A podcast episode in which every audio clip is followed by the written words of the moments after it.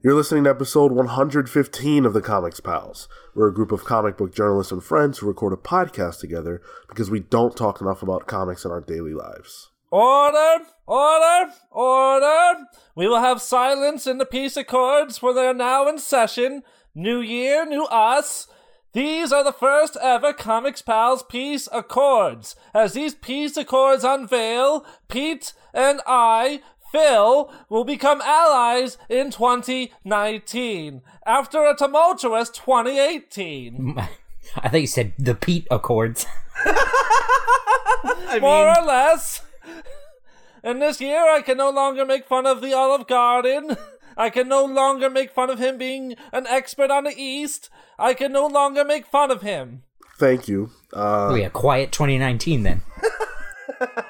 Yes, I know. As all you listeners have been been waiting, you know, there will be peace between our two nations for the first time in the history of this podcast. Yeah, and according to this legally binding document that I have in front of me, I have to support Pete in everything. And this here comes calendar year. Marco, the representative of smut and hentai, to shit on this accord. what is going on? Oh my god. You Oh, shall God. continue to Okay. feud. Okay, Oh. all right. This is the God, episode the- where it goes off the rails. dude. Everybody calm all the way down.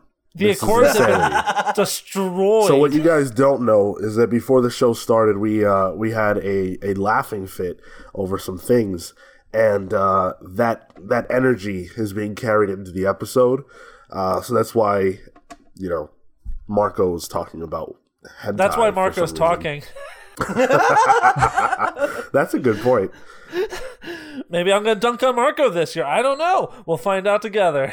So we finally joined you all in 2019, and we're happy to be here. It's uh, it's a decent year so far. Well, Um, oh, okay, fair enough. Maybe not. I mean, I mean, here we are, so can't be that good. Well, that's true. And uh, we've got lots to talk about, actually, because it's been an eventful time in the new year already. Uh, but before we get into all that good stuff, I do want to let you guys know where you can find us on the web. We are on SoundCloud, Apple Podcast, all those podcast hosting platforms that you know and love. Show us support over there, uh, which you guys have been doing very much lately. So thank you for that. Uh, we are at the Comics Pals wherever your social media is sold. You can write to us at thecomicspals at gmail.com. And last but not least, if you're watching this on YouTube, thank you very much. Uh, make sure to drop us a comment, share the video with your friends, leave us a like, and last but certainly not least, subscribe to our channel. All those things are free to do, and they help us out a lot more than they cost you. And you might just have some fun engaging with us. Uh, so, Too much fun? You It's can possible. never have too much fun unless you're Cale and you're repressed by your culture and religion. damn. That got real really quick. I, t- I don't have a I don't have a retort to that because it's true. That's very sad. Uh, so something else that's sad is uh, over the the past weekend, we finally did it. We sat down with Ew. the long box. Uh, Ew. whoa! I, I need to leave now. We sat down with the long box. We sat down with Tyler I and feel Matt, dirty. and we, you know, we smashed. Oh God, I'm oh out my of here. god! We I did? I had okay, no part of guys, this. we played Sma- Super Smash Brothers Ultimate. Let's Okay, everybody okay. calm down. All right. Oh God, okay. That's much better. there was a lot of talk, right, back and forth on the podcasts. Uh, they had a lot of things to say. We had a lot of things to say, but when we sat down, you know, the talk was over, What and we played. Uh, so what happened? I think what happened is what everybody on the planet Earth expected to happen.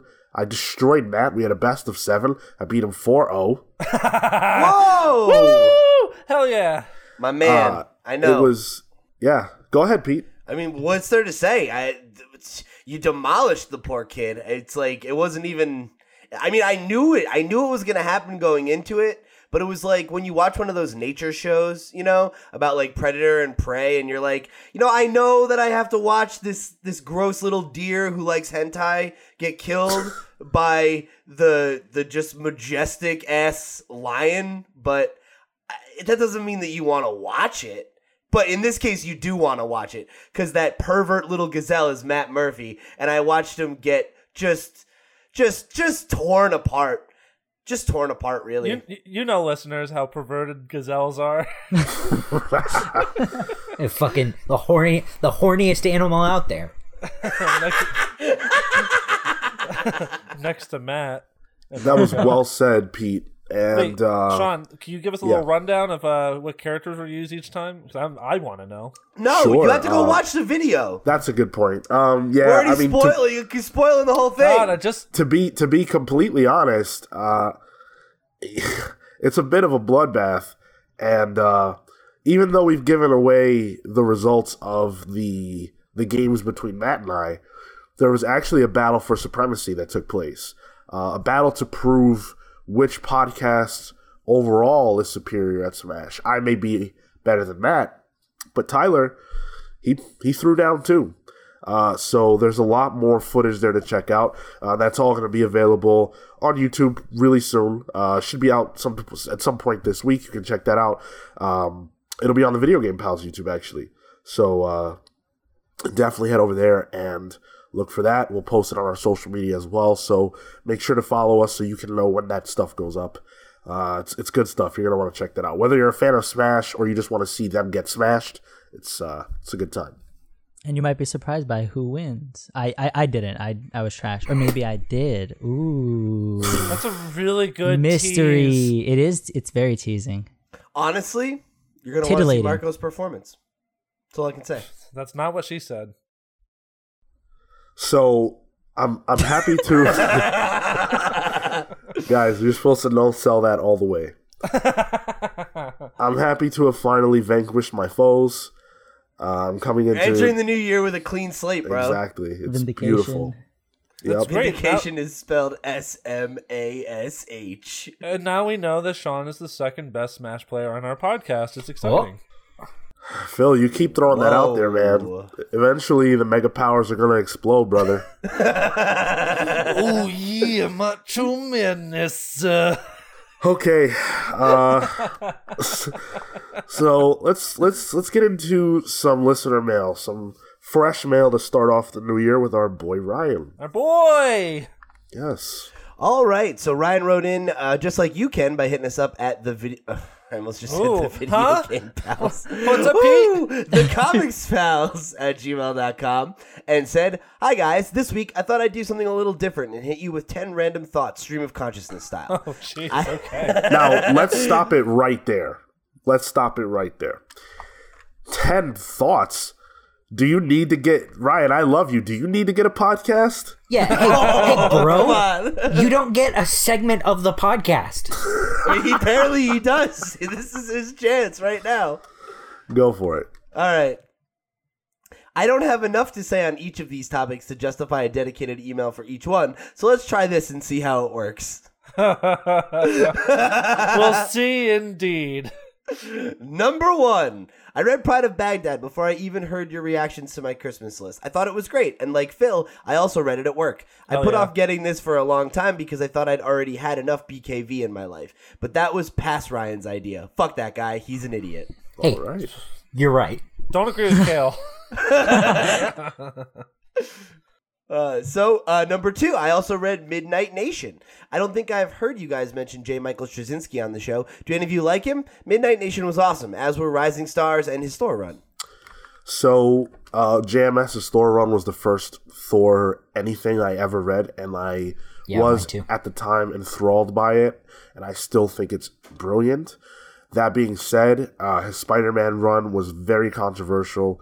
Uh, I think we've talked about that on the show before a little bit. Yeah, back I- in the day. Yeah, I liked it, but it wasn't it wasn't great, uh, and a lot of people like it a lot less than I did.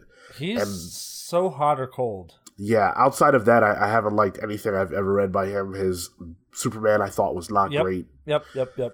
But he did uh, what I thought was one of the best books of the 2000s, uh, Silver Surfer Requiem. Oh, Oh, yes, I've heard of that. Yes, And that was brilliant.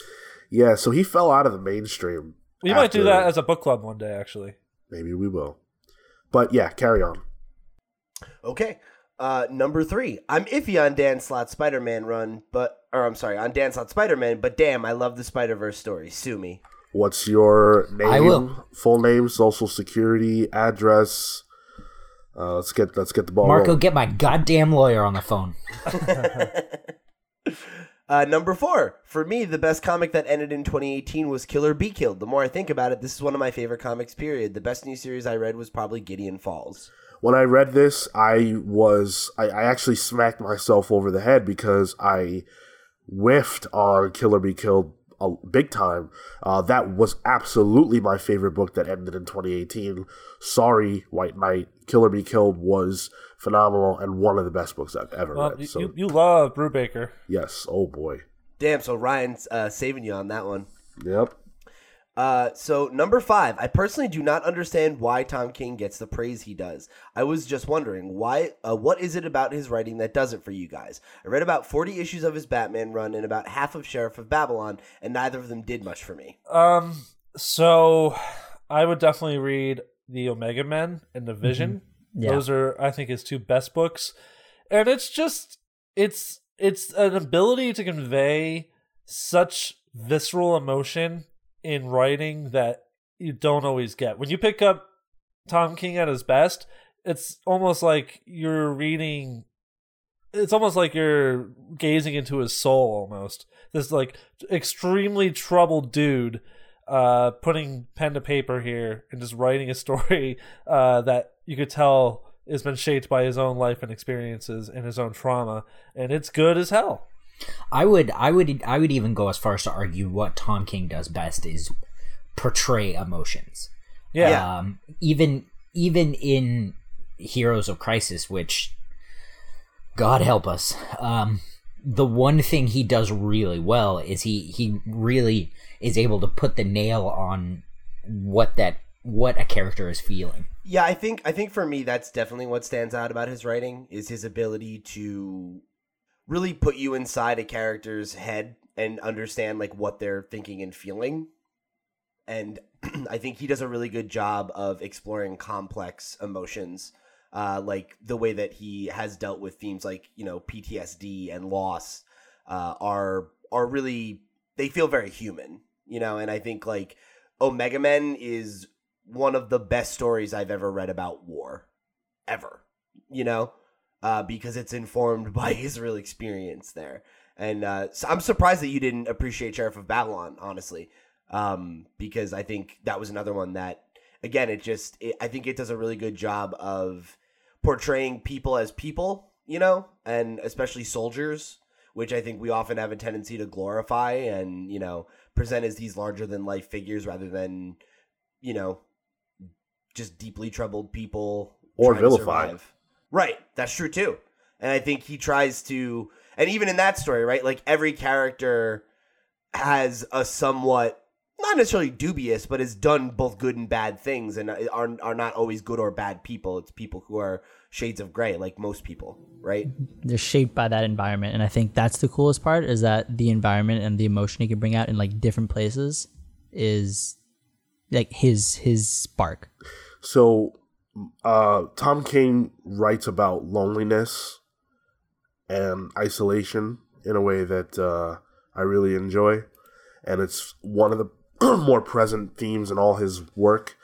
Um, and I echo everything that everybody else said. I can understand not liking him though, because uh, even though I think his Batman run has trended towards good, there's definitely some uneven stuff, uh, without question. There's downright bad stuff, uh, and you don't expect that from a writer who's hailed as much as he is. So, I also think that it's interesting because he I think he has as much praise as he does because he went from being a relative unknown to doing a bunch of like really really good work all right at the same time and then he's been pretty uneven as of late, you know? So I also could understand like not quite getting the hype if you've not read much of his work, especially not well what I, at least I would agree with Phil and argue are probably his two best pieces.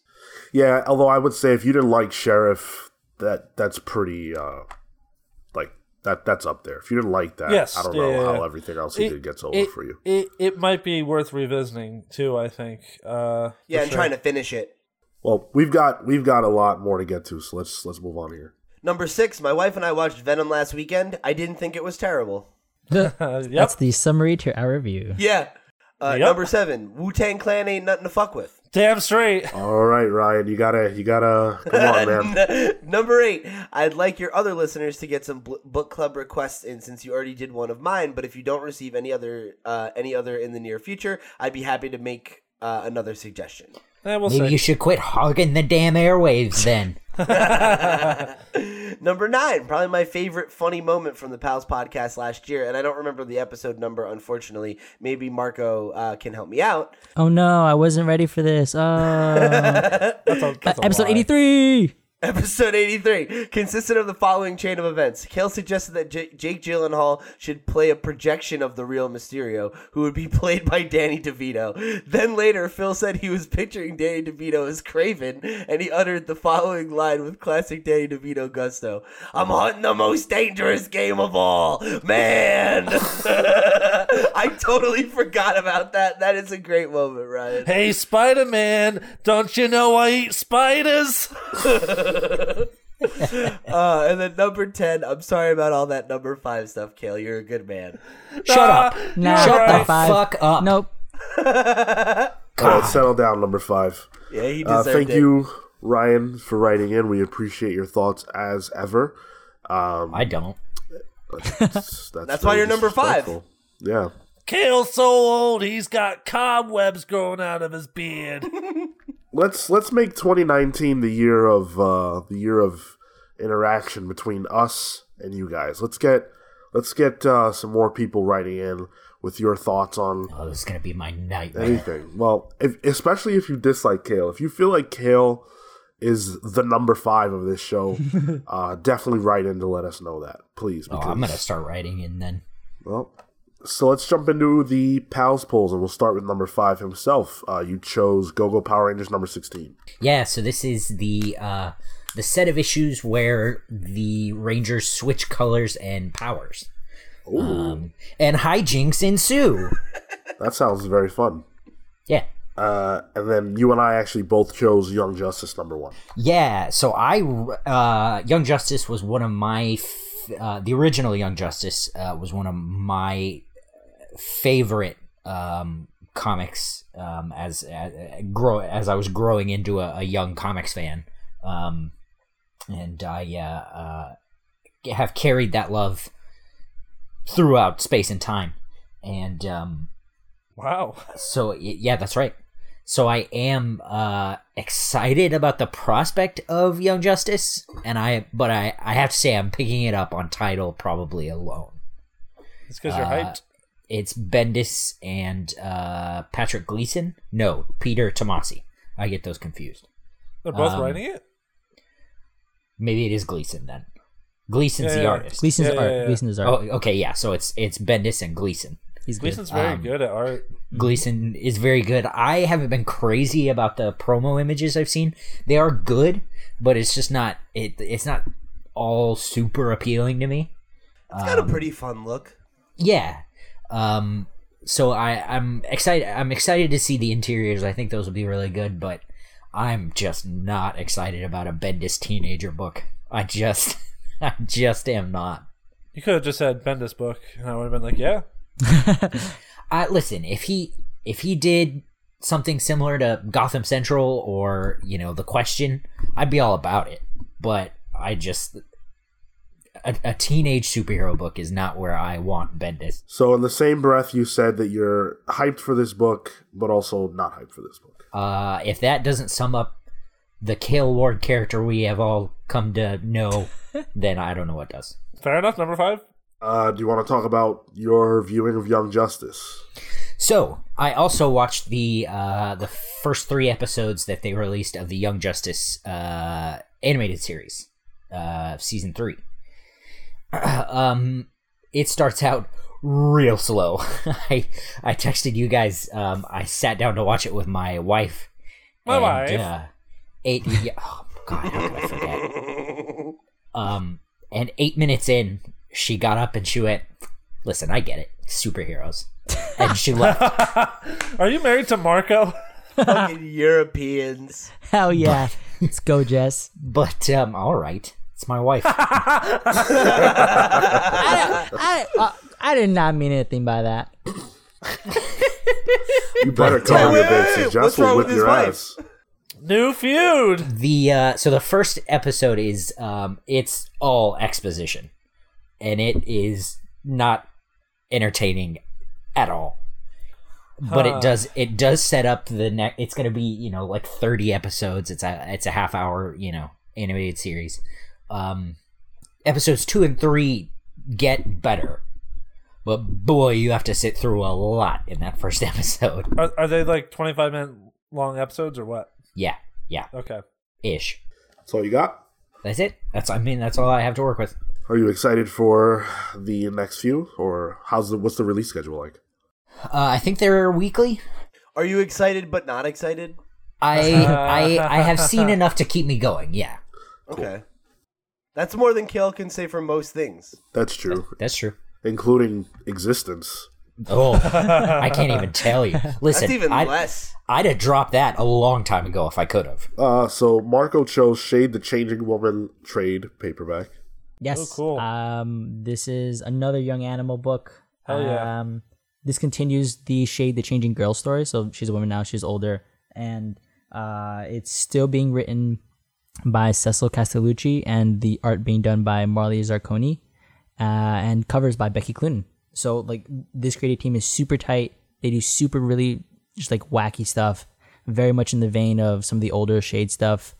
And it's been interesting to see it. And I just want to see the, I, I want to finish the story. Folks, it's safe to say Marco's not throwing any shade on this book. Back to you, Sean. Thanks, Phil. Uh, you also chose Turok number one. Yeah. I've been waiting for Turok. Yeah, dude. I so Turok Loki is one of my favorite GameCube games. Um, Huh. it, That's the weirdest thing ever. so I just like I love the uh sort of like the new world idea. Like whenever they're like the X Men used to go down, um, was it into like the where the the Savage Lands? Yeah. Okay. Like I love that stuff. I I I, I don't know. There's just like something about it that I enjoy very much. So the game, There's something about shooting aesthetic. dinosaurs with guns. yeah, the aesthetic just uh, attracts me, and I've been waiting for a comic to like jump into from Turok because I know there's a couple. Uh, they're just kind of hard to find. A lot of them are out of publication, so at least the older stuff. Uh, so I'm I want to jump into this. That's such a weird thing that they're to revive. Marco, let me ask you a, a, a hard hitting question here. Yes, sir. Um, do you only like this book because you like the Flintstones a lot? Exclusively, actually. Oh, jeez. Uh, if you ever see Marco at a convention or you want to write in to ask Marco about the, the Flintstones, Tweet go at right me. ahead. Tweet at me about the Flintstones. So Phil chose Green Lantern number three. What can you say? This is where Hal Jordan meets God, apparently, because that's what the cover looks like. I mess with that a lot, folks. Uh, also, the first two issues were great. I really want to see where this goes. Uh, I'm really excited. Um, what can you say? But the writing and the art have been absolutely fantastic. And if you listen to our last episode, uh, I mentioned that uh, uh, this could be my favorite book of 2019. So we'll see. I thought we had a moratorium on on saying what can you say to describe What can you comic? say? That's true, we did, and I just totally fustigated that up. Well done. Uh, try not to do it with Martian Manhunter number two. I was gonna roast Phil, but we have the Peta chords to consider, you know? Nah, shit go. on that. Whoa, you you keep it down over there, number four. Oh, Whoa, that was presumptuous. That was presumptuous. Is there a Four. tier list? Ryan, send in your tier list. Just remember, I showed you Life is Strange. Don't try to appeal to him. uh, Martian Manhunter number one, I believe, was Pete's favorite single issue last year. Uh, it was definitely one of my favorites. Uh, I ended up giving it to Doomsday Oh, Clock, but Cale right. gave Yeah, it to I think it Manhunter. mine. and That's I right. Yeah. Supported That's that right. pick. Uh, that book is so weird to look at, and there was that awesome Martian sex spread that I did not know how to react to at all. My brain uh, struggled to internalize all the images that were thrown into my eyes there. Uh, I am so excited for this current line of DC books, Yeah. and these two Yeah. are at the top. I, I forgot that this one was coming out this week. I'm I'm really excited for this book too. That first issue just really grabbed me in a way that number ones don't always get to do. So I'm I'm really excited to see where the series goes. Ditto. and I chose Criminal Number One. This is, you know, Ed Brubaker, Sean Phillips. We Oh. referenced my deep love for Brubaker earlier, and they're bringing Criminal back as a monthly. Uh, Criminal for a while was just releasing um, bigger chunks, um, and now it's going back to monthly, and uh, that's really exciting. They also did a, a series of one shots uh, for a long while. Um, so it was trades, it was one shots, but it wasn't it wasn't monthlies. So I'm very excited for this. I love the way that they tell crime stories over there uh, in Brubaker Land, and uh, I've been missing this book something something serious. So I can't That's cool, wait. man. Is, isn't that where you live, Brubaker Land? Is that where you have residence? If I lived in Brubaker Land, I guarantee you I would already be either dead or in jail because that's how everybody ends up. Sean has his timeshare there, so he's only there for like a week at a time. Hell no, dude. There's nothing good in Brubaker Land. I can't think of a main character who didn't die or have some kind of horribly tragic ending. Spoiler alert.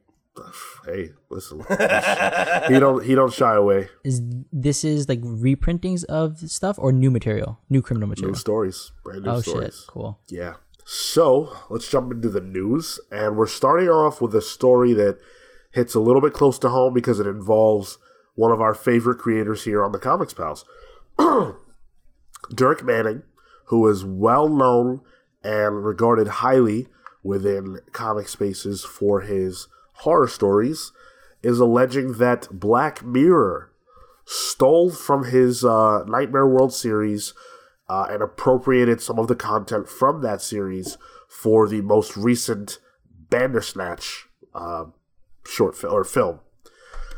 So This was like the uh the interactive thing, right? Yes. Yeah. yeah, the choose your own adventure story. Sure. Now, this is this is a, a, a story that Dirk has really grabbed the hold of. Uh, he used his connection with Bleeding Cool to write about how he feels about what took place.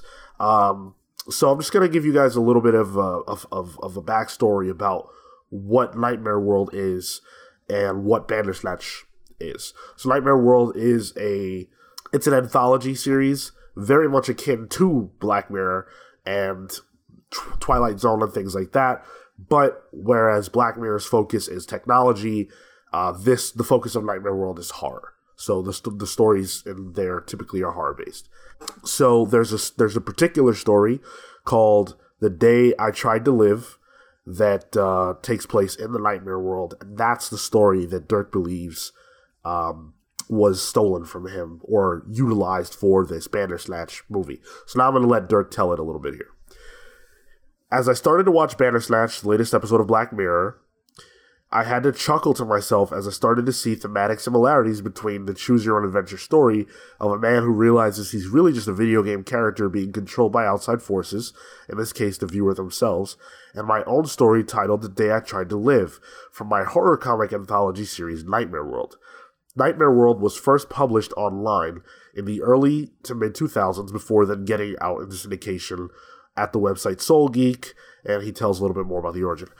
Um, so he goes on to say, uh, there are no new ideas out there, and I'm certainly not going to claim that I was the first to ever use the trope of fictional character realizes he's being controlled by an external creator, even in comics. For example, Grant Morrison used this same concept a few times in his now legendary run on Animal Man.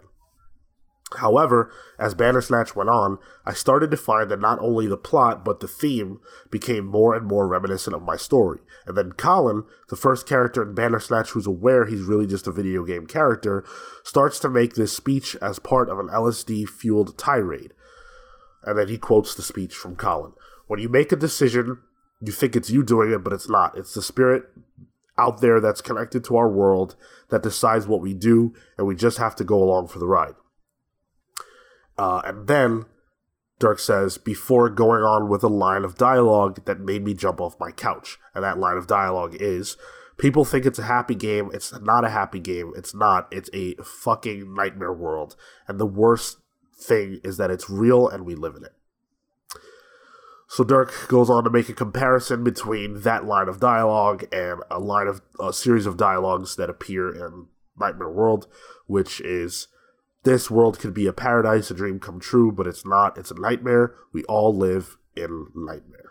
So uh, that's basically the lay of the land with this whole story.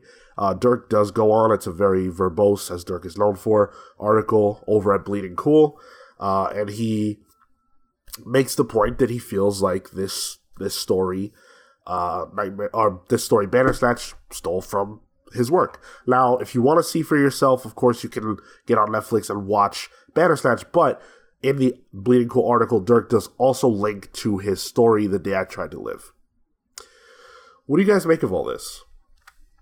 I so I haven't read Nightmare World, uh, nor have I seen Bandersnatch. Uh, I, I I have the book, so I want to read it before I get a chance to, to actually see it. Um, but if these allegations turn out to be turn out to be somewhat valid, then I mean, I, I, I honestly don't know the ramifications of it. It's uh, it's crazy to think that you know he feels this way, and that sucks.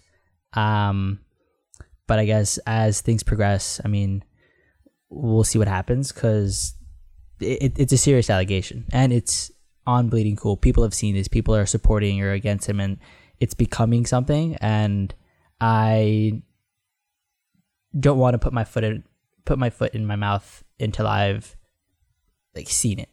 Cool, very fair. Now I I wanna I wanna take this take this back uh, for a moment because um, Victor Dandridge, who is a good friend of Dirk's, uh, a friend of ours.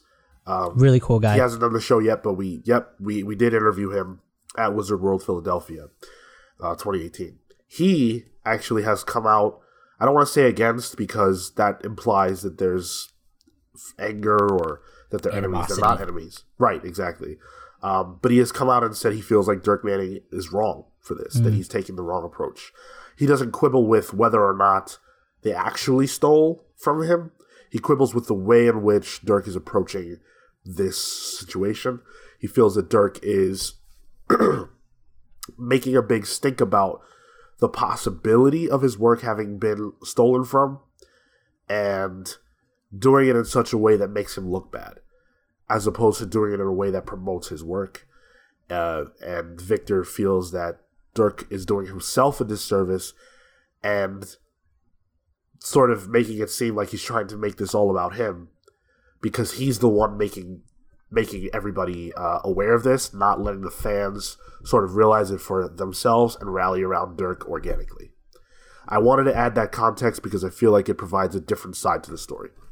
Ah, that part's horseshit. Sorry, Victor. I, uh, a creator of Dirk's stature, as as large or as small as it may be, is no is nowhere near as large as the mega corporation that is Netflix, and the you know the the the people who create Black Mirror and and the writers and and such are going to be a, a lot more known. They're going to have a lot more um, pull, I think, than Dirk.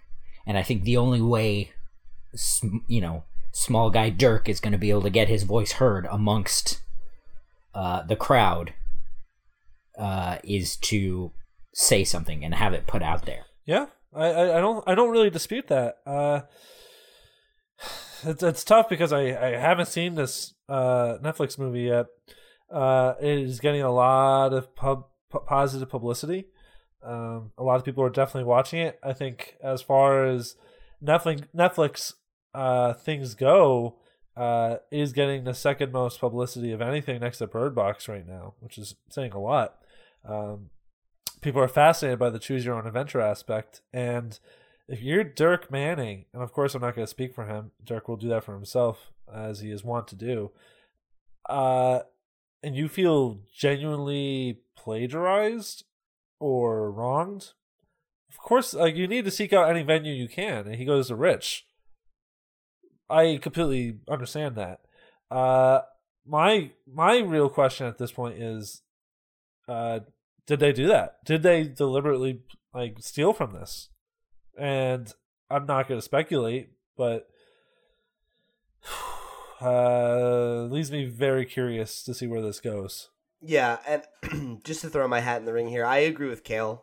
I, I think if if this is genuinely what Dirk believes, and I don't, you know, like Sean said, we have a relationship with Dirk, so like take what I'm about to say with a grain of salt. But like he's a fan of the show, and I don't see him being the kind of person to like concoct drama to bring attention to himself. Like that's not really his style. Like he, you know, yeah, he's a guy who sells himself and he's good at that, but I don't I don't think that he like I believe that he believes this, whether or not they intentionally stole from him or not, right? And you know, I think like looking at the case that's been laid out, like it it definitely seems like there was you know some inspiration taken from uh from his work and i understand why he feels that way you know? So like i don't know like i'm not saying that that's definitely what happened but i definitely get why he feels the way he feels and why he's trying to make a case about it because i think this is like just about the worst thing that can happen to a creator. You know, we talked about it um, when there was that webcomic situation with the Kickstarter and everything uh, a couple months ago, right? And I believe we said the same thing, right? That it's like that's just about the worst thing that can happen for you to make something and have your original idea taken or borrowed from or what have you uh, for something that is like much bigger than you. And especially if it's something that you're actually a fan of, you know, like that's not a good feeling. So it's going to be interesting to see what actually comes of this because I don't I don't know that it's going to be anything because it doesn't seem like Dirk's trying to take any legal action or anything like that. It seems like he's just trying to get acknowledgement of the fact that this happened, right? And that like and hopefully to dissuade other people from doing stuff stuff like this in the future. So, you know, I don't I don't really know where this story goes from here. Uh, this is a hard one for me to talk about because I am very, very much a fan of Dirks, and uh, obviously, you know, have something of a, you know, not not not to overhype, but a, you know, personal relationship, a friendly relationship over the course of many years, and um, I've read the Nightmare World story in question. I read it again to talk about this. Uh, I watched Bandersnatch specifically because of this and uh, I don't see it because the idea that he presents in the book is just it's just not the same. And choose your own adventure is different than you know, like because the guy Bandersnatch Dirk is saying that that the characters in Bandersnatch know that they're a video game, and that's not true. That's not that's not what happens. But did you choose the right adventure?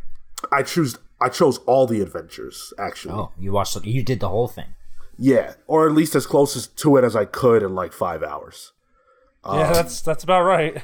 Yeah. So uh there's the only thing close to what he's talking about is one ending that I won't spoil, but it it doesn't even imply video game, it implies something else. Um the words that the character Colin uses, he does use the word game, but he's Dirk's taking it extremely literal right there. He doesn't actually mean that in the way it sounds, and you can only know that through the context of watching the sh- watching the show. And I don't think that Dirk Manning is trying to, you know, generate heat for no reason. I think that's how he's seeing it, and that's completely valid. And I don't, I don't, you know, that's perfectly fine. Um, so yeah, I, it, the only thing that makes me feel like it might be true is the fact that he does say, you know, we're living in a nightmare world. That's you know, That seems like a name drop. yeah, You know? it's very possible that that's a name drop. The thing is that the concept that Dirk uh, utilizes, which is characters aware that he's being played, which that broad idea does play into Bandersnatch heavily, is also not an original idea in and of itself. So I don't think that Charlie Brooker, who who who created Black Mirror, really has to look far beyond the Twilight Zone or any other of a million shows or books or comics or whatever that have used that idea in the past uh, because it's common. Um, so is it possible that the day I tried to live, the story by Dirk, is something that you know Charlie looked at alongside a lot of other pieces of art to to generate ideas for this story. Yeah, as a writer, any any person who's a creator on any level, you know that when you're gearing up to tell a story, you do research. That includes real life stories. That includes other pieces of art. So it's very possible that they saw this story, but that's not the same thing as stealing an idea. Which is a heavy claim that Dirk Manning is laying down. Well, I'll have to see how the story uh, develops. Honestly, uh, I don't. Yeah, Uh, I'm going to leave Dirk with the last word, though. Uh, we are reaching out to Dirk to get him on the show to say his piece. I'm very interested in you know hearing what he has to say, bringing him on. But I want to read uh, a last excerpt from the Bleeding Cool article, and then we'll we'll leave it in the air uh, and you know follow up when we do get Dirk on here, or or if uh, Charlie Brooker comments. Um, so here we go. Or Without a to come on direct the show. comment, sorry. I said, or Charlie Brooker wants to come on the show. Please do. we we love it. Uh, without a direct comment from Black Mirror creator Charlie Brooker on all of this, which seems highly unlikely for a myriad of reasons, we'll never know how much of the, all of this is true. But hey, if you're out there reading this, Charlie, how about you re- rename the episode Banned or Snatched and we'll call it even, yeah? I mean, since we're being cheeky, cheeky and all, right? Uh, for the sake of comparison, the eight page Nightmare World story, The Day I Tried to Live, can be read in its entirety below, as can Somebody Told Me, which, interestingly enough, also deals with the character becoming self aware of being a pawn in a bigger plan and system. So, in other news, Marvel has actually tapped the McElroy family, McElroy. Or McElroy, I'm sorry. The McElroy family. it, it Oh, looks is this, like is this that. a segment of the show where Sean uh, mispronounces stuff? Hey! Whoa, Marco spoke? Yes. Holy shit! Yeah, I've been I, I've been in and out on the on the internet, guys. It's, um, I apologize. Guys, it only took Marco two years and 115 episodes to speak more than five times throughout the entire episode of the show. New feud. New Whoa, feud. whoa, whoa, whoa! He- My he- the he- threshold was ten. Threshold was ten. This is at least thirteen. I, I mean, is that supposed to be better? We've done 115 of these. it's better than ten. All, Listen, all, I, all I can say is that it sounded good from way down here at the bottom of the barrel. Listen, Stop Marco, up, you should have you should have learned by now after what I did to Matt in your own home that you don't mess with the best. Settle down, son, and let me do my job. So the the McElroys have been tapped by Marvel to write a War of the Realms tie-in. Now I know that a few of you are fans of theirs, right? Yeah, Kel and I are dog. Big fans. Right. So uh, they announced it over Twitter that they collectively, I don't know how many of them there are. Uh, Three? There's three boys and a dad. Ah, okay. Um, so they're going to be writing a mini series that ties into War of the Realms, which is going to be titled War of the Realms: Journey into Mystery, and it's going to be five issues, and it's going to be uh, illustrated by Andre Lima Araújo. She did the Adventure Zone graphic novel. No, she didn't. I was wrong. What a. what a. What a Almost. Wow. almost. What's worse is uh, is that do we know that that's a woman? I no, I I thought that uh, the It's definitely who, not a woman. Good job, Phil. I thought the person that worked on the Adventure Zone graphic novel was doing art on it as well. I was mistaken. That's where that very happened. wrong. Yeah. Yep. you you messed up like double. Good That's job, a- dude. My my man, that's a Cale level mess up. Uh, shit. Yep. I done goofed. So the Adventure Zone was a, a pretty popular uh, graphic novel. It was on the New York Times bestseller list, which is a pretty great feat. Um, and uh, yeah, obviously people are pretty excited. I don't know them, so Cale, you wanna you wanna speak on this? Why is this cool? So, um, what's cool about this is that the um, the Adventure Zone started as just a uh, just uh, a set of brothers and their dad playing D and D. Um, it grew into this epic uh, podcast that um, it had something uh, four or five arcs um, in in like the the the storyline of the you know the ah, what do they call it Phil the um, so the this pr- one story had four or five you know segments of chapters i guess you know how books work Yeah, so Yeah, I've read this a was book. this was there be there be Gerblins. What? The What? first So- arc, yeah. So Oh, the boy. so the um Oh my god, how many grown men does it take to explain what a podcast is? I'm letting Cale do his thing. Let him do it. Are you? You started talking Jesus. over him and added nothing. He is this gonna be was called. Cerebus level of of of uh, botching, or what are we doing here? Come on, let's go. so the uh uh the descriptions and and the characters are and the voices are all played so well by the all of the McElroys. Um, Oni, no, first second decided to make a uh, a graphic novel. Um, they made it with uh, Carey Pietsch, who I believe has done some web comics here and there. Oh, okay. um, and this led to well the podcast and then this led to griffin contributing on a, a star wars anthology that came out a year or two ago and uh, you'll find travis all over uh, the internet on podcasts and stuff and griffin and justin also um, helped found uh, the video game website polygon and all of that culminated in Griffin McElroy um, being on the Forbes 30 under 30 list. Media luminary. 30, he's a 30 under 30 media luminary. So basically, there's the McElroys have a shit ton of fans.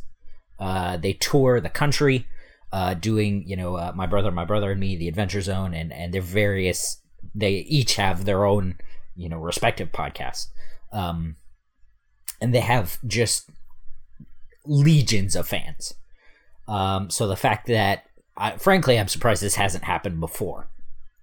I'm not surprised that Marvel is the one to get this heat, um, but uh, this this book is gonna sell. Yeah, I'm excited as hell. McElroy brothers are good as heck, and uh, I haven't read There Be Gerblins yet, which is the first volume of Adventure Zone that came out uh, like five months ago. Uh, but I would like to. It's something I've been meaning to buy and read. Um, they're good, good boys, good, good brothers, and uh, it's really exciting that they're doing a Marvel event tie-in. That's crazy. Yeah, It's absolutely bananas for th- three podcasters And their dad, and their dad. uh, their, I believe, if I'm not mistaken, their dad has done some like ghostwriting for like movies, and I believe Yeah. he has written a, a comic book or two in his time. I think Clint wrote their dad's Clint McElroy. I think he wrote some comics like in the '60s and '70s that were like kind of low key indie stuff. Oh wow, I didn't know that. Yeah, he, their dad's pretty cool. He has like a YouTube channel that he reviews comics and shit now. really? Oh, yeah. Yeah, That's cool. yeah. something to look forward to. So, uh, we are now learning, based on a rumor from the Hollywood Reporter, uh, that allegedly Matt Reeves, the Batman, may shoot in sep- in September, November. Now, the reason why I find this to be interesting, and the reason why it's we're including it here, is because of how much hemming and hawing has gone on with Ben Affleck with this movie. Is it going to take place in the past? Is it going to take place in the present? Um, Are they even still making this movie? well, apparently it's going to shoot in November. So, uh, in in the Hollywood Reporter, they say that uh, the script is basically in, although Reeves will continue tweaking it and working on it. And I'm hearing the studio wants to start shooting in November. So let's say between now and then. Now, the interesting thing is that DC has been full steam ahead on um, the emancipation of Harley Quinn, the the uh, Birds of Prey movie, um, Batgirl, which is being written right now.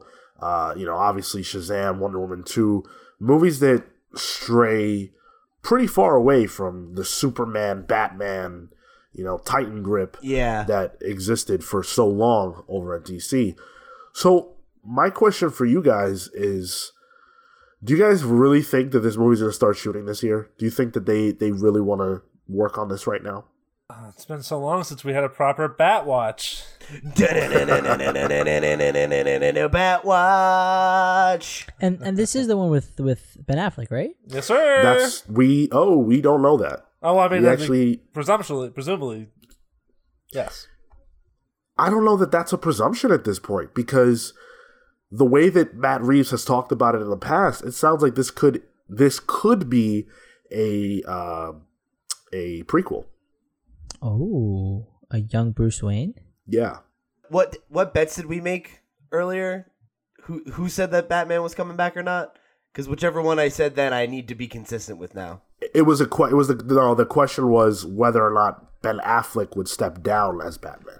I Oh, think we all so you're said no. Yeah, so this this probably wouldn't count, right? Mm. No, it All doesn't right. because Okay. All right. Yeah, yeah. Well, listen. All right. All right.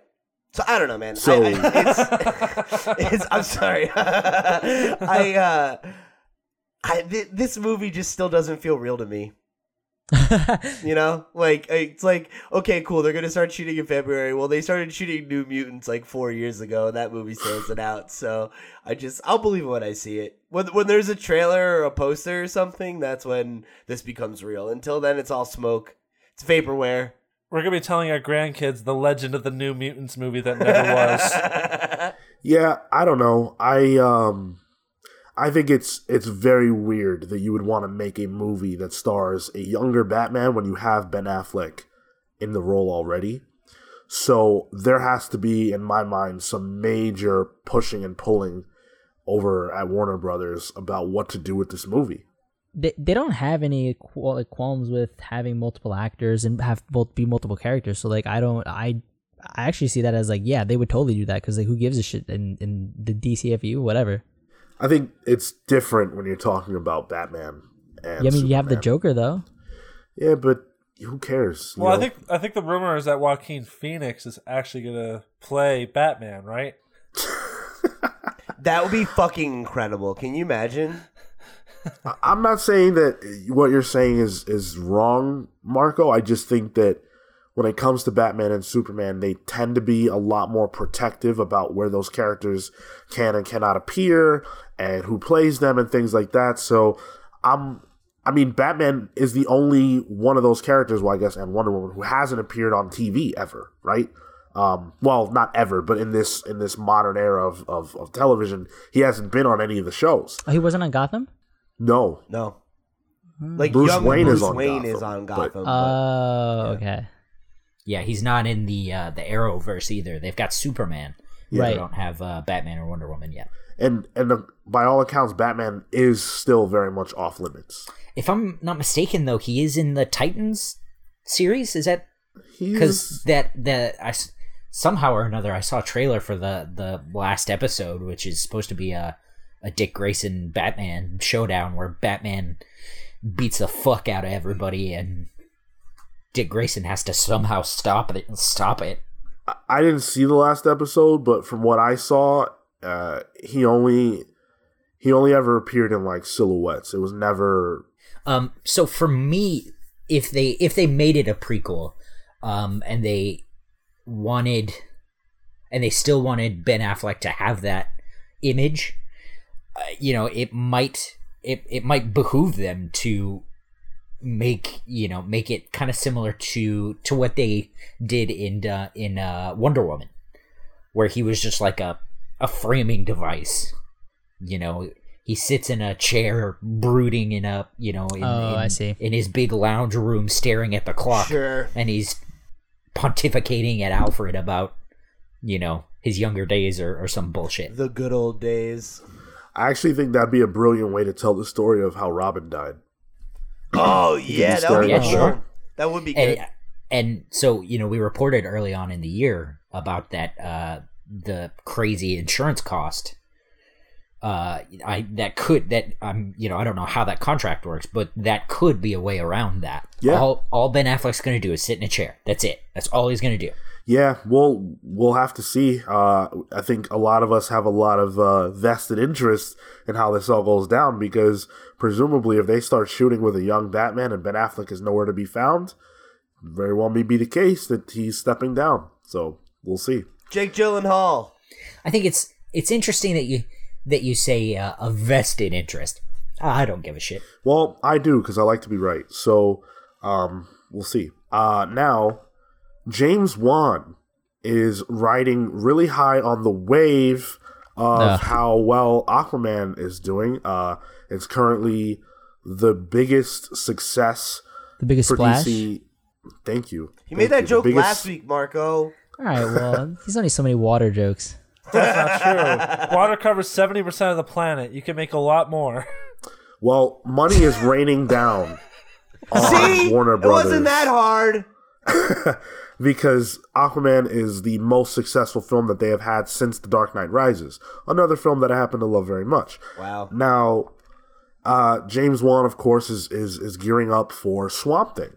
He's going to be executive producing that series, and while we don't know if he's going to do Aquaman two, um, he's very focused on Aquaman and or sorry Swamp Thing, and had some things to say about what we could expect from this new series. So uh, he had the following to say. Uh, he described Swamp Thing as another piece of property where I think the source material is amazing with lots of really fascinating characters. We want to lean more into the gothic horror slash romance aspect of it. It's a human story. Basically, it's Beauty and the Beast. It's about this guy struggling to find his humanity as he's transforming and becoming more and more of a monster. S- Marco's like just wet right now. I'm Yeah, like, he's wet. I'm. Wait, wait, wait, wait, wait. Are we giving Marco the floor to talk about this now? Is that what's happening?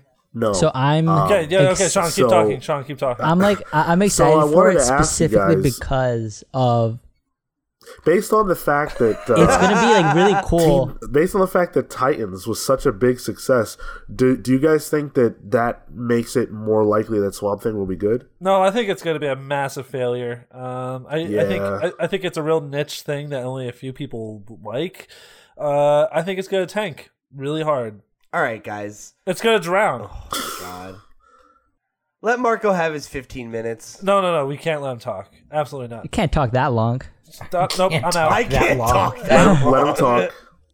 Uh, no, so Yeah, The- so I- I, I- think I like that it's gonna be, like, coming from, like, a- a really, really hard good aspect, are pretty 'cause, like, slim, James to Wan be originally frank. was from- Nightmare. Oh my God, the Saw, stop. Please it, stop. This is Conjuring horrible 2, audio. and it just being able to like be the like force behind those and then bring that horror aspect into it because a lot of the the way that they do things is very much from a uh the, the superhero route like oh he's a he's a monster now. It's not taking from that the gothic elements. So because he has been an executive producer on a lot of those horror focuses i think that just is going to make this production a lot stronger. And based off what we have seen from titans it does at least for me i think it'll it'll work out just because the production there was a it was substantial. Like maybe season two season three of uh like arrow level of budget. So like they were willing to put dollars into that. And if they're willing to put dollars into that and they want to make this platform something really really big and want to knock it out of the park alongside with um they have one of the writers from um daredevil too i think. I don't know i, I have high hopes. I'm not like over the moon about it just because i will wait you know i want to wait to see it. But i expect it to be at least decent Any other thoughts? I mean, yeah, I think uh, based on what Marco's saying, um, there's definitely seems like there's a pretty strong chance that this will actually be good. And despite how bad Titans looked in its promotional material, everyone I know that's watched it uh, seems to say it's great. So, yeah, I don't know. Hopefully, this is good. I hope for Marco's sake and for the Parlapod and like the three other people that like Swamp Thing out there on, on the on the web.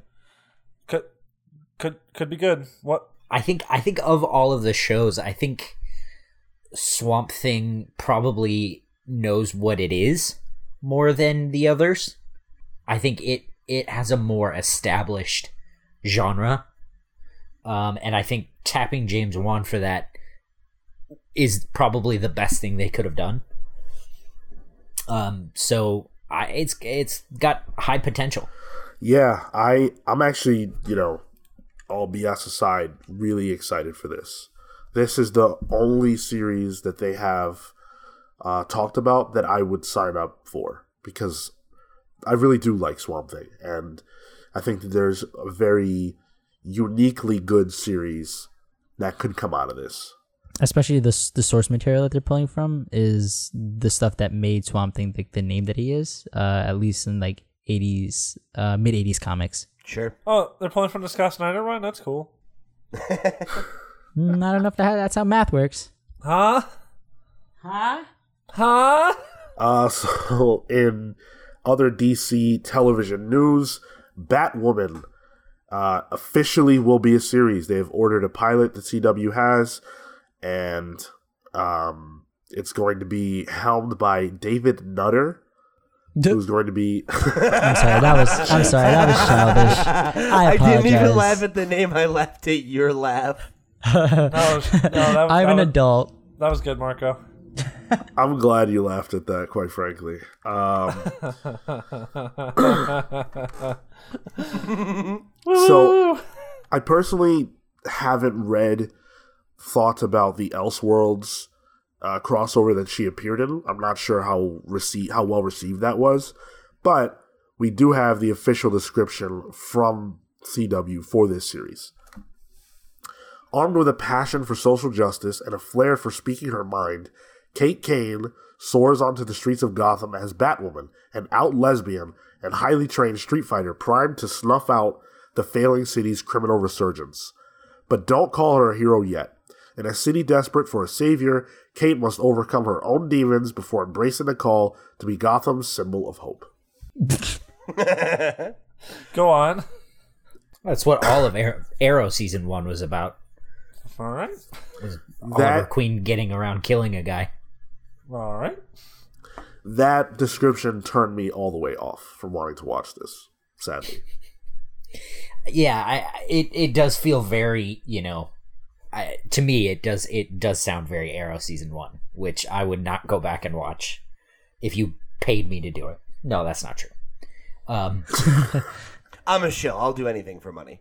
yeah, I'm very poor. Uh, yeah, I don't know. I, I think um, I I was never gonna watch the show anyway, so like it doesn't really matter. Like it's not like this is the thing that turned me off to a show I was already gonna watch. But um, it it does feel like very. I don't know that that feels like a very like by the numbers season one description, and then they threw in a bunch of buzzwords. You know, yeah, yep. like like it's just like oh like Social justice. it, it, it's just like arrow plus like the youtube tags of social justice out lesbian it's just like okay like i, I i'm not obviously i'm not against those things we talk about those subjects on this show all the time it's just like i, I i'm against like it, it feels very like oh we got the token queer show now like oh, here, here go. we fucking go. just saying Pete and his goddamn tokenism. i'm just Well, saying hey, well, Like Cale, leave my Cale, leave my friend Pete alone, okay? I, i'm just saying like i don't i don't i don't Yeah, know like token punk guy over here. yeah right totally well, well, leave my friend alone. Oh, here's All I'm saying uh, is- token beardo over here. All I'm saying is that has nothing to do with the bang on the actual quality of the show, but like it definitely sounds like very just like I said, like very paint by numbers with some some fresh phrases peppered in for you.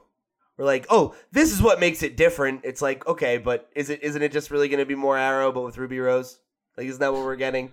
Yeah, Pete, get them SJWs. Yeah, right. I totally hate them.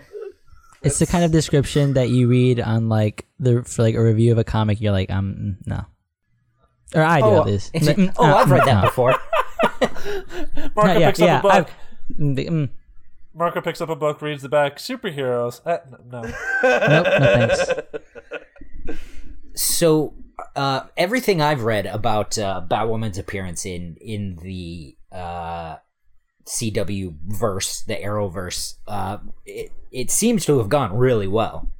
Um, I don't, I am not caught up with the show, and I I don't know that I have the desire to be caught up with the show, but I do uh, because I was a fan. I do kind of keep up with it, and uh, everything I've read, uh, it seems like it was taken really well, and I don't think they would That's have good. ordered this.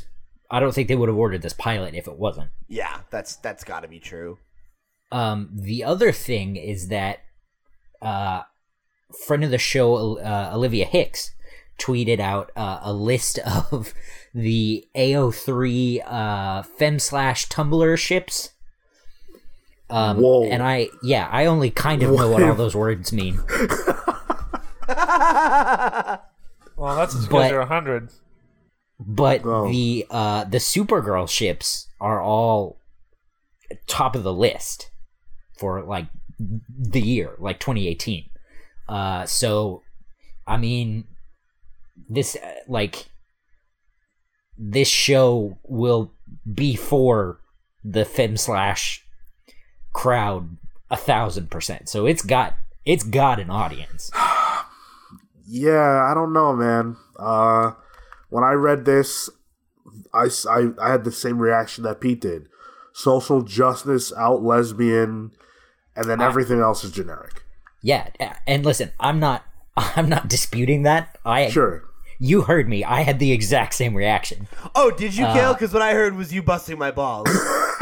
Even though Marco said the same thing and Sean disagreed with me, and now you're like, My- yeah, I feel that way too. My dog, I said it before you did. I don't recall it that way, but okay. The thing about Arrow season 1, that wasn't I wasn't praising it. No, I, Well, but Pete specifically brought out the, the lesbian social justice parts, and you were like, okay, oh, here we go. yeah. Pete, are you okay? In any event, Yeah, I'm fine. Thank you, Uh, Phil. I always appreciate your support. in, in any event, what I love most about the Batwoman series, yes, is that she's different because she's a lesbian. Absolutely, that's a part of what makes her different, but it's not the only thing that makes her different. And that's what's frustrating is that it feels like, and that's just, of course, based on this little piece, it feels like they're taking that and making that all that she is. And then everything else is just, well, she's Batman, but, but, you know, But a lesbian. lady. Yeah. um, and that's not what the comic book is like at all. And I want to see what makes her book unique and what makes her unique brought to life. And it doesn't feel like that's what they're going for with this. Sean, it feels like uh, America, like that, that first issue of America where they were just like, "Oh, I'm gay. Yeah. Oh, Yeah. I'm Hispanic." Yep. Do you do you remember Yeah. Do you remember the the marketing uh for Batwoman when the when the character first came around? I can't That's- say that I do. all the marketing was about how lesbian she was and it you know and it was it wasn't until greg rucka and j.h williams really sunk their teeth into the book that it happened to be a good book Yeah, things like that turn me off across the board. It's you know, it's Yeah. not it's not a lesbian thing. It's anytime you know. Oh, I, I I was upset when they first announced Miles Morales. Full disclosure. Oh, he's black and and uh, Dominican. Oh, crazy! You know, come on, man. Tell me stories. That's all I care about. And and and of course, you know, diversity, whatever else. But tell me why I care about this story. Don't tell me, oh, well, they're black, so you got to buy it, right? Yeah, and like to be fair, like right, this is like a tweet basically. Like this is them trying to sum up Yeah. a, a, a probably twelve hour season of television or whatever in uh, you know two hundred and fifty words or whatever. And it's like I get it, you know, like that. Those are those are the the buzzwords or whatever that you want to use because either that's gonna get a pop out of some people or piss a bunch of people off, and then you're still getting people talking about it or whatever. I get it. It just like I I don't I agree with you, Sean, what you're saying. Like I don't like when that is like touted as like a marketing thing.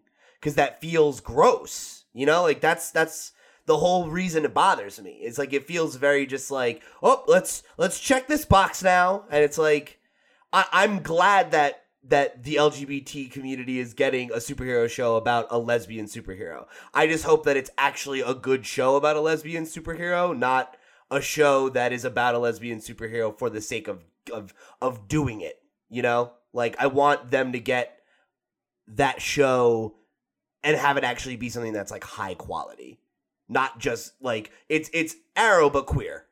It's like okay, like let's let's like give it some more attention and like have it let it be its own thing, you know, and and like I don't know, speak on its quality. I love the character so much that I'm gonna watch this regardless, and I don't, you know, I don't tune on to the CW for anything. So um, I really want this to be good, but this just didn't do it for me. But we'll see. Hopefully, this is how we get Sean in on Riverdale. You know, he'll he'll have to watch it when he's waiting for Batgirl to come on. Not Batgirl, Batwoman. Nope. All right, well there you have it. We need a new we need a new third chair for the Riverdale review. You know. A new third chair. Oh yeah, Cale opted out, right? Yeah, I'm sick of Cale. Fair enough. Uh, number five is quite You made a good choice. This is a weird story that we're, we've got here. Uh, Tom King faced allegations this week, uh, the very first week of the year, in fact, that he lied about being in the CIA. Yeah, this is like some tinfoil hat shit.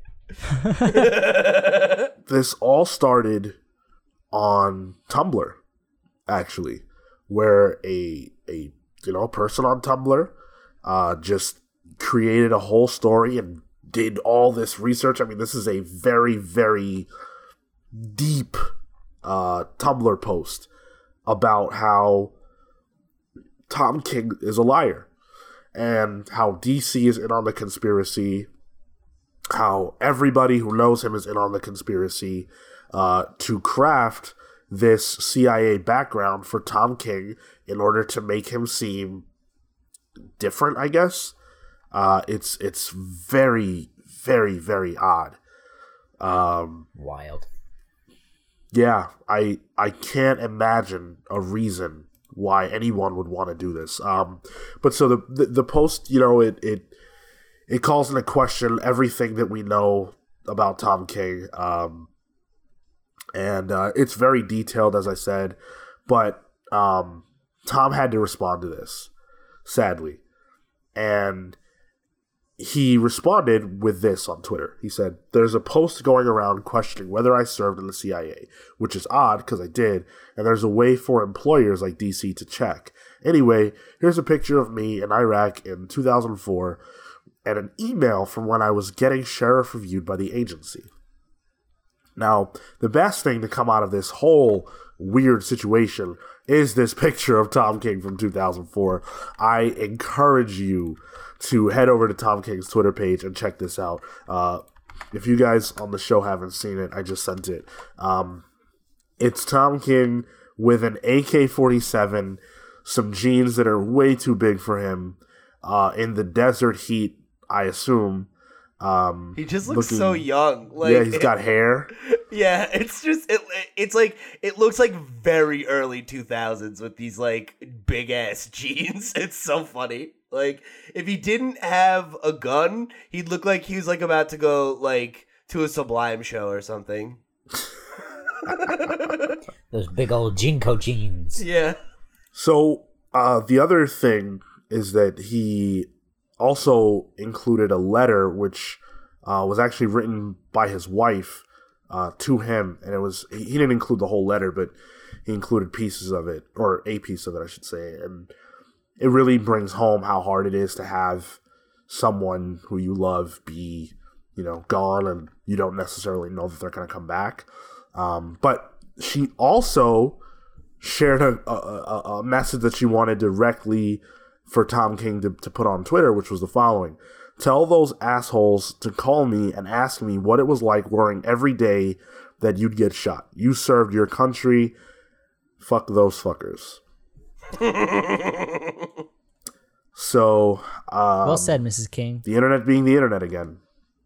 in the in the defense of folks that were skeptical, there are a couple examples in history of things not adding up the way that people said. There was, of course, Akira Yoshida. There was that whole fiasco, Top of my mind, yeah. and there was the whole Micah Wright thing from like 15 years ago. Do you guys remember that? No. Uh, Micah Wright, uh, you know, has written for film, television, uh, video games, comics. He wrote, uh, uh, what did he write? Um, he wrote for the Angry Beavers. I know that. He wrote. Oh, he wrote Stormwatch. Uh, he asserted that uh, he was a part of uh, a Panama invasion called Operation Just Cause, and during the 2000, right before the 2003 invasion of Iraq, he began uh, writing a lot of anti-war protest stuff. Uh, and he was even on Democracy Now with Amy Goodman. Uh, and the thing is, when he asserts that he would have been in Panama, he would have been 15 years old, and so a bunch of like actual arm- army rangers did like like were doing like an investigation, and as soon as he found out about it, he was like, "Oh, uh, I apologize, my bad." so there are at least two examples that I can think of where things didn't collaborate the way an author or a person said. However, I think it's pretty clear that my dude Tom King was in the Middle East there. I mean, honestly, like if he if he wasn't, it would it would only serve to prove that he's a better writer That's true. than we thought. He's really good at faking really complex emotions. What's extremely odd is that this person wrote a letter to the CIA Right. to get an answer as to whether or not Tom King really was in the CIA. This person sounds like they're kind of a little bit like it's it's one thing to like start a conspiracy on the internet because you don't like somebody. Like I could see someone who's like, I fucking hate Tom King and I want to discredit him or whatever. You know, like fine. But to like write a letter to the CIA, like I would hope you actually believe what you're saying. And if you do, you're kind of a nut. Well, I think that's where we're. I think that's where uh, it all boils down to ultimately. This is a person who's so upset that Tom King is writing Batman that they are trying to ruin their life. Yeah, it's just this is a this is a stupid thing, and I, it's just funny to me because whenever like my my whole issue with the idea of conspiracy theories and people actually believing them Get him, Pete. Get and him. how and how like prevalent it is on the internet is that Drag it, him. it, it has like this this the the actual text that Sean read right is predicated on the idea that Tom King, DC, and every person who knows or works with him knows about this vast lie conspiracy 'em. and and is is okay with it and is and is totally complicit in pushing it forward. And like shit like that rarely happens. Rarely are people or organizations so well organized that they could keep a, a massive lie like this under wraps. yeah. Pee pee pee pee pee. I I wouldn't even I don't even know that it matters whether or not DC could do it. More that it's like why? Why would they? Yeah, if you can't even ask answer the question of why, then it falls apart, and there is no good answer for that because it doesn't make any damn sense. If he's in the CIA, great. If he's not, okay, fine. Well, I think that's the assumption is that he was lying about being in the CIA to boost his own profile. It was like a huge talking point about him as a creator when he broke into the industry. Oh, the former CIA operative Tom King is writing about you know PTSD and other kind of war related uh, traumas and stuff. Uh, and so if you were to kind of blow that open and it turns out you know he wasn't, that is like a scandal because he's lying about this whole stolen valor thing. Phil, you're you're really in deep on this whole deal. Apparently, I didn't even read that much into it. Are you a, are you a believer? No, I don't. the believe it. conspiracy? No, it's Okay. that's nonsense. No, he's a I- flat earther. Well, the, listen, there are some things no, but no, it's just uh, like I could see why the person who did this thought like, oh, this will ruin his career. Well, because the, fucked up thing, right, is like you don't even have to convince everybody. You just have to convince some people, and there That's are a true, lot of too. Yeah. people that already don't like Tom King, and that's the reality of like how internet hate works. You know, like just uh just yesterday, there's a YouTuber who Sean and I like who was involved in like a super minor incident with a notable creator, and it turned into this big snowball of thousands of people being like, "Oh yeah, like fuck this scumbag, like he dragged him, like ah," you know. It's just like that's the culture we live in. That people want to see people torn down, and if you don't like somebody, it doesn't really matter if the thing that that you're told that they did is real or not. If it fits your narrative of fuck. I hate that person. You can be like, oh, see, I knew it. I always knew that there was something wrong with Tom King. And that's what people really care about. Or at least enough people really care about. That it doesn't matter. I uh, I am like can- I don't I even from the outset I didn't think that that uh Tom That Tom King was part of the CIA. Yeah. That- Wow, Phil. Wow. All right. So just everybody, we're going on record. We believe Tom King, right? Yeah. Yes. Yes. Of course. Okay. Phil doesn't. He just said so. Well, listen, Cale. I'm gonna go on crazy. Discord. I'm gonna go on Discord later and say I was bullied into saying that I thought Tom King was in the CIA. I was bullied into saying that Heroes in Crisis was a bad book. Oh my goodness. Try to drag me, will you, motherfucker? Brilliant clapback. Oh, Phil, you're. Oh, all Listen, right. Um, I'll just stay down here in the mud where I belong. Yeah, don't try to drag us down there with you, Swamp Thing. Cale can't get over on this show anymore. Cale's a real. Swamp Thing. He had his time. Well, I mean, that's what happens when you when you uh, you know play for the other team behind their backs. oh my. And throw and throw shade at the fans. He's Yeah. got, No, he's that- got that listen. go away heat. Fans can go suck a dick. Maybe they will. Some of them If- probably listen, enjoy that. That's If that's perfectly what they're fine. into, that's fine. Yeah. So be careful. Not that there's anything wrong with that. Exactly. Uh, all right. So the last bit of news before we go into our Heroes in Crisis review, which was written by Tom King, of course, Allegedly. uh, is That's a new theory. That's a new theory. I think Akira Yoshida actually wrote it. Dan Didio is writing it. That's the theory. How do we even know Tom King's a real person? I've never seen him. Well, never mind. All right. So I've only been in the same room as him several times. I can't never- prove that he exists. I've never seen him in the same room as Akira Yoshida.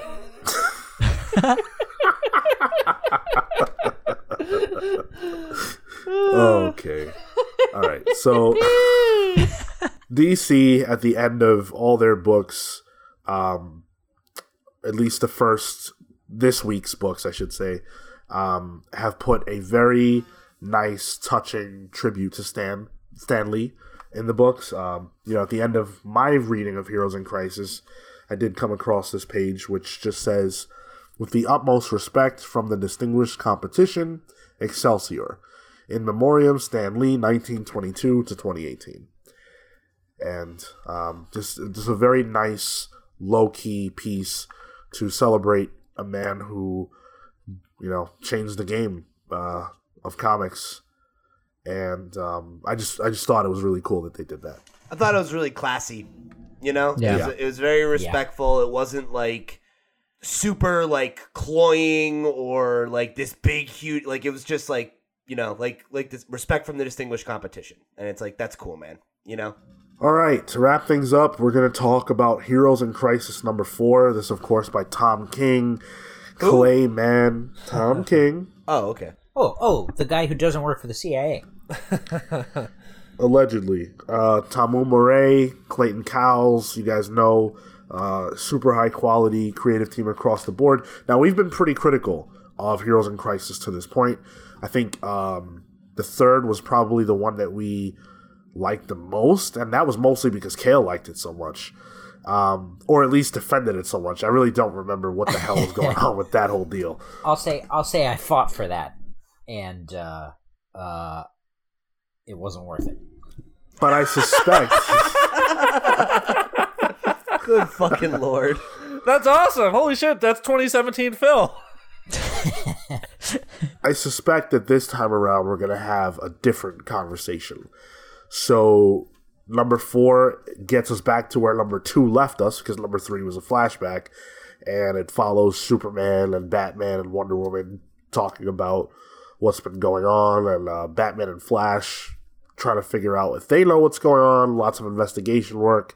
Uh, and I think this one had some pretty good character moments to say the least. Anybody want to kick it off with their, their thoughts? Wait, wait, who was the first superhero you mentioned? Was it Superman? It was, ladies and gentlemen. It's back for 2019. Listen to that funky beat. Ho, ho, ho, it's Phil's funky factoid of the day. In 1948 was the debut of the 15 part radio serial Superman with Kirk Alyn. Which, if you listen back a few episodes, you'll hear us talk about him taking down the KKK. And in addition to this Superman laden day in history, in 1914, George Reeves, the actor from The Adventures of Superman 1950s TV show, was born. And that has been Funky Phil's factoid of the day. Thank you. I hate this. I hate this fucking podcast. Yeah, me too. Why do you guys call me every week? Stop it. Oh, so yeah, what were we talking about? What do those book. facts have to even do with Superman other than he was in the in the book? Did anyone so- like Heroes in Crisis number four? So y- No. I uh totally forgot what issue three was. So I'm like, what the fuck was happening? I was trying to remember what was going on with the story, and then you just you, you just summarize it in like this was a flashback, and then it picks up from two. I'm like, oh, that makes sense. That's like why I was remembering nothing. So, I, so, like I I do appreciate that it does pick up like the main story, and like, we get back into it, and I think coming from that issue, it flows into this easier than issue three did. Um, and uh, it, it it's also kind of like trying to be like Tom King. I feel like is trying to be a little edgy in this uh series that I don't think is playing over well because it doesn't feel like genuine. Uh, there's not like I don't feel like he's writing with weight, and um, I will say it's a lot better. I I think the the story itself and the direction that it's trying to take, uh, especially with the reveal towards the end, had me intrigued um because it wasn't necessarily an angle that I thought they were going to play up. So this issue was written a lot better and it was paced out uh much better as well.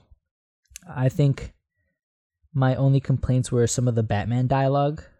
Uh the the fucking guess I got to punch the dinosaur or something. I like, like th- That's a- there were just like smaller moments That's that a that's a euphemism, buddy. It that is? didn't land for me Yeah, I can tell. and and uh I don't know. I, I I was a lot higher on this issue, but it's still not as like I wouldn't recommend this to anybody. The Damn. art, I will say, and I was talking to this uh with Philip like before the show. The man in this issue, he shows off like he's very gratuitous. I think, and I was Yep. like, that kind of turned me off. Like, there's this Yeah, one dude. shot where like with Lois. uh, well, look, the, I I thought I thought that that was fine. I was oh, talking I like hate, dude, I Batgirl, hated that. like Yeah. I thought I was talking like Batgirl, and then like Harley with her booty pop. Yeah, no, like it's it, dude, it's bad. Like, and then even when like with Batgirl, like showing her wounds, like it's just it's it's like it's too much, dude. Like, and uh, I actually there's this Facebook page that I think a lot of us follows, comic book pages without context. And uh, one of their admins actually said something where it was just like, like this is a story about trauma, and like the fact that like there's so many like porn gazy shots is like really, really gross and like not tasteful at all. And like as much as I like his style, like I think he draws like faces and bodies well, like it's it's way too much, dude. Like this is it's it was a real turn off for me this the art this issue, I have to say. I'm blown away. I think I I think uh, for for me the issue is the the gratuitousness of it. I think the the art is phenomenal. Right. Yeah, it's not that like his art is bad at all. It's just like I like I feel like those shots are so like weird and yeah. inappropriate. And for me for me the one that speaks the most to that is is the Batgirl shot because it's like it's like uh, I just like I don't I don't see that in that character. What Batgirl shot? What are you talking about? He's talking about when she's in Sanctuary showing her bullet wounds. is that is like- that what you're talking about? Yeah. yeah. Yeah, You guys were busy look figuring out whether or not it was appropriate. I was busy crying over the moment. I mean, it's That's not that the I was figuring Like, it out. that- it's, It's not been- a it's problem. It's like 30 that's how I reacted to it. You know, like it. it I don't. I. I don't know, dude. Like, I'm glad it worked for you, but I, it, that was like a really like that the the way that it's posed and stuff. Like it really like took me out of that moment. You know. She's I don't understand. She's standing up. She's showing off her wound. What is the posing? What is I mean, she's showing her backside. She has an ass. It's there, but she's showing her wound. What's what's the problem? it, it's just like it, it's just something about like the way that he it, and like even like the next page, right? Like it's just like it's something about the way that he d- is drawing their figures that it's just so like like that that first panel looks like it looks like she's like looking at you in like a in like a oh you want me to show you I mean, like, you know yeah, in, in like for me, it's like no, for me, it's like oh, uh, the first things I saw were boobs. It was like oh shit, like that was it. But they're there. I mean, what, what do you No, no, like? no, totally, totally. That that that's it. But like, um, you can look at like other artists and they won't draw it in like this similar style. It's a style choice, and it's just a style choice that like didn't appeal to me. this costume fucking sucks too Phil, do you have a take? Um, I don't think the Batgirl one was the most uh gratuitous. I guess. no, it's Lois. That's the one that was really bad. Uh, yeah, there's a whole spread, huh? Well, and it's just like it's just like how why is she doing that? Like they're having a conversation about like this serious topic, and she's like doing this like pinup girl pose. Like, yeah, that's how people stand when they're having like a serious emotional conversation with their partner about releasing footage of him and his colleague. You know what I mean? Like it's just it's weird. Like it it it, it feels dissonant from the moment that's happening and like what is being said and done. Although the very next spread is a very beefcakey Superman laying in bed. Yeah. Well, I mean, but that's fine. You know, Yeah. we can do that all day. Well, no, we it's can't, but, we it- but can't, it's we different. can't, it's, we it's can't not ever like he has. depict women as attractive, but we can show Superman being a super hunk, and that's No, because that's not the totally thing, though, man. It's like he's sitting in a way that people sit. Like he's not like fucking sitting there posing like Burt Reynolds. Are you kidding me? Look at that. What are you talking about? yeah no they look like He's they're nuts. getting ready to f- they, they look like they're getting ready. To. Look ready at to him. fuck. So No, so we, not in like- the one where they're in bed. The thing that Sean's showing, it's the first panel of him. He's he's sitting in his underwear up against the his pillow. He's sexy as hell. What are you will- talking I- I about? will- no they I will- look like they're getting ready to fuck So yeah. Yeah. yeah, yeah, yeah. So if we if we, we talked about with Green Lantern how you could read that book with without any dialogue. If I read this without any dialogue, I'd be like, "Oh, Lois and Clark are about to fuck." yeah. like so so there's this page where Clark's in bed, uh, lying there with, with without a shirt on, and at the bottom it's Lois like on top of Superman. I would have been like, "Oh, between panel two and three here, they they totally had sex. down." Yeah. It definitely does look like that. You're right. So for whatever that's worth. So I want to talk about the story because we've been hypercritical of this story for three issues now, and I loved this issue. i don't know how No, no reservations. I loved it. Um, and and I, I, that's that's fine, Cale, and I'm down to duke it out. I'm not going to go on a Discord and say I was bullied. well i might okay jesus Um, this book. Go ahead. i clearly can't trust my friends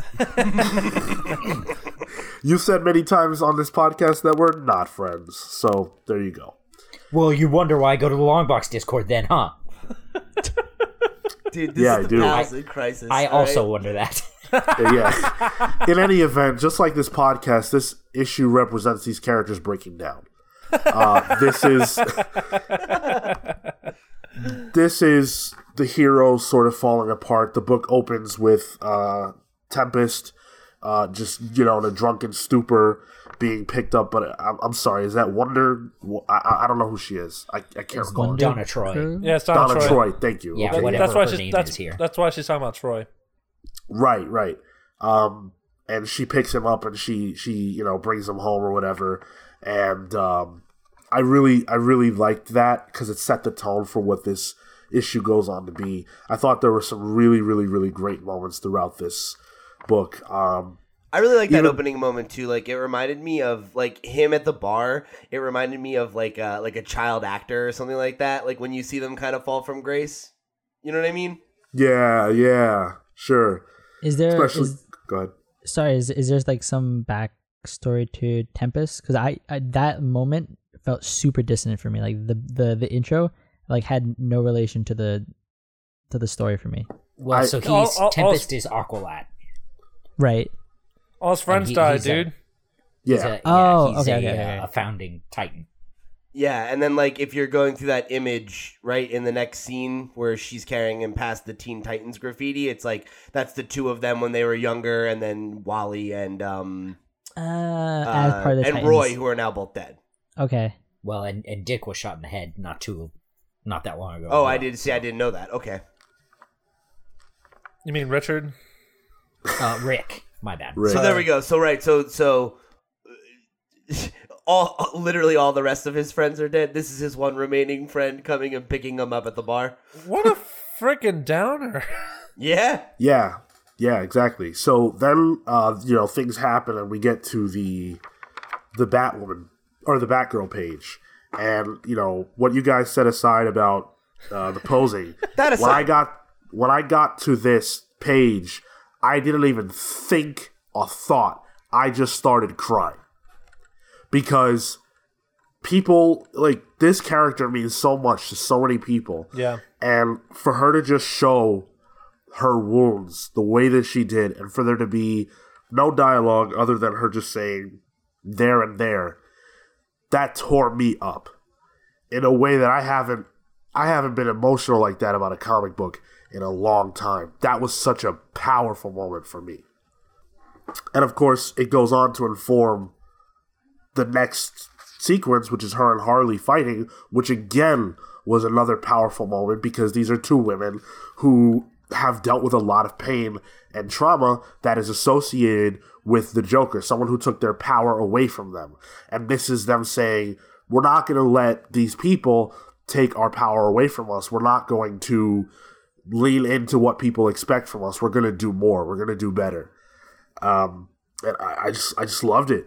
I loved it. I thought, go ahead. I really liked that scene a lot. I thought the dialogue there was really effective. I, I didn't love the um the art choice, like of, of it just being the hands. Like I just that as like a that that what that was going for just didn't really like work for me on an emotional level. But I thought that Batgirl's like kind of monologue there was was really powerful. Um, That Yeah, that moment the really drew me in. Like the fractured paneling, I think Yeah. for me kind of did it. Um, I was kind of like I was trying to figure it out. It's like okay, it's like progressing. It's like it's like, like uh that sort of the change from the the more structured panels prior kind of threw me off. this issue is the only good issue so far. Yeah. Um, it did a really good job. That that scene where Harley and Batgirl get together, I felt the actual resonance of like, oh, this this is this is survivors of a tragedy that you know normally would not get along are brought together by the most unfortunate of common grounds, and I was like, shit, that's extremely that that's that, that's something that really penetrates a lot of folks. I think. Um, I really liked the next sequence here where it's Ollie and Dinah, and Yes. Dinah is at Sanctuary, and she's just like, "Nope, not doing this. Fuck it." I I thought that was really good too because I think that was such a good. I, I think like the one thing that we have been consistent about is even when we not ha- have not enjoyed the issues, a lot of times these interviews have worked for us, and most, I thought like most of the time. most of the time, and I think that this was a really good. Um, it it plays into the formula that's been set up already while also breaking it down, and like that led to just like a really effective moment that was like both. It's it's initially funny, but it also is very telling about her character. It's very her. It's very Black Canary. It's that's her. She has she has no. She's not gonna put up with that shit. It's not her. Um, but the real highlight of this issue is the reunion of Blue and Gold. Uh, that was really good. I thought that worked really Ted well. Ted Kord. And uh, Booster Gold's been real, mostly miss, a little bit hit these last three issues before this one. Uh, this one gave him a little ground, like something, a foundation to stand on. That's his best bud, Ted Kord. I really Um, liked his interview. And the two of them have, I mean, Justice League International is maybe my favorite DC comic from the 80s. It's up there, top three. Um, and those two were really the foundation of that book. Uh, and I like seeing that here. I like that Booster's in a situation that's really stressful and he's got his rock. Yeah, absolutely. I, I agree with what Marco said though that the Batman dialogue here was truly awful, and this is something that um, Tom does a lot, which is like especially in his Batman Yeah. run, he tries to take whatever you would expect Batman to say and have him say something that's the opposite, something that's way lighter, something that's you know that for me takes you out of the moment. I don't I don't think it works at all. It yeah, it definitely takes you out. It's like it's like he he tries to give Batman dry humor, but it ends up like dripping, soaking wet. Yeah. Like, I, I will say the one joke that I did think landed was I thought that the uh the you couldn't have helped with that where when she like punch when Wonder Woman punches the penny like I thought that was funny. No, Oh, that, that, that was one- the that one one landed. Batman line that that I thought landed for me.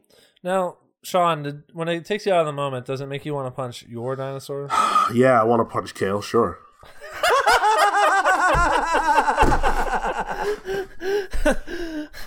Phil pitches Just the ball. It's down the middle and it's out of the park. Home run. Totally kidding. I I just saw it, had to take it. Um, no, it's, it's a good shot. Uh, but yeah, no, I just didn't. I don't believe that Batman would say these things in a moment. Like the the the penny line was fine, but in a moment where they're finding out that this thing that matters so much to the superhero community is about to be exposed, I don't think he's making jokes.